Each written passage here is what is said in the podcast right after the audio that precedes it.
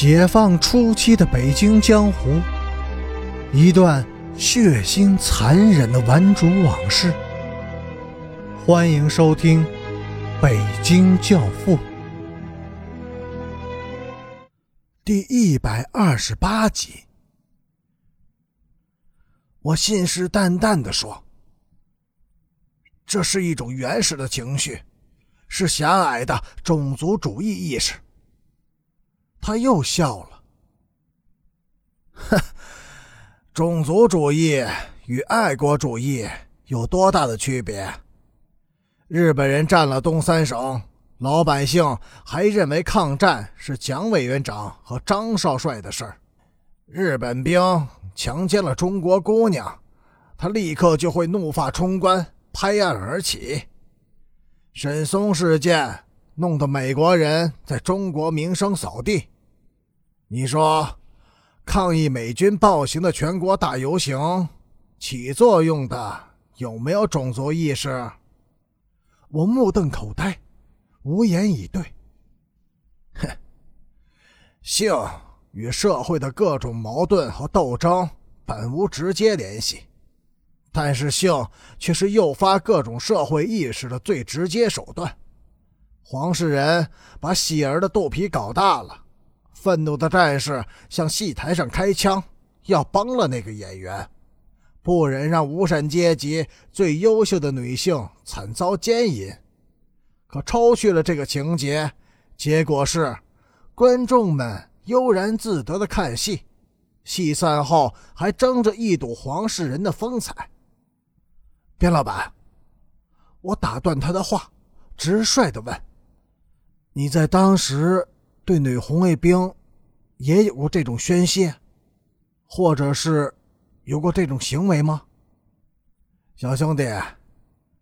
你觉得这种酒怎么样？宾雅君忙顾左右而言他：“酒这个东西，我不喜欢洋的，可女人嘛，哼，越洋的越好。”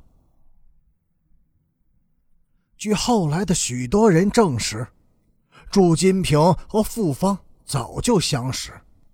祝金平自己说，他是在三路五轨电车上认识她的，但是不知道她叫什么名字，更不知道她是阮晋生的女朋友。如果知道，我当时就会下手，哪能让她跑了？当时。祝金平正带着两个佛爷在三路五轨电车上伺机出货，车上乘客稀稀拉拉的，不管是谁贴近了谁，都会令人生疑，根本就没有下手的机会。祝金平正感到索然无味时，傅芳上了车。最先引起他注意的是，这个姑娘长得绝顶的漂亮。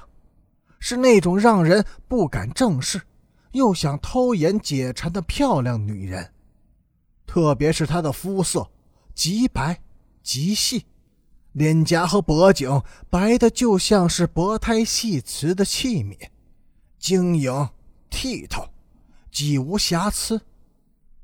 他朝着她笑了笑，姑娘也大方的回报以微笑。他又笑，人家不再搭理他。转过脸去看着窗外，他无论如何也管不住自己的眼睛了，毫不遮掩地盯着姑娘看，看那张好看的、精巧秀丽、薄胎细瓷的脸。姑娘偶一回头，发现了他的目光，不再闪避，也认真地回看他。看着看着，两个人又都笑了。复方笑得很好看，鼻子、嘴和眼睛都在大笑，一双黑黑的眸子闪着明亮的水光，纯真无邪而又极富贵气。车到沙滩站时，一个佛爷终于捅出了一份大货。佛爷紧张地贴近祝金平，把一个厚鼓鼓的钱夹递给了他。这使得他再也不敢看姑娘一眼了，而且还不得不在车门马上就要关闭时仓皇的挤下车去，身后招来售票员几句粗野的叫骂。他无名火起，想回过身去对骂，却一眼又看见了那位姑娘。她站在车门里面，正隔着玻璃向他张望。他似乎又笑了。那是一份难得一见的大货，一百几十元的人民币。但是祝金平高兴不起来，心里总觉得空落落的。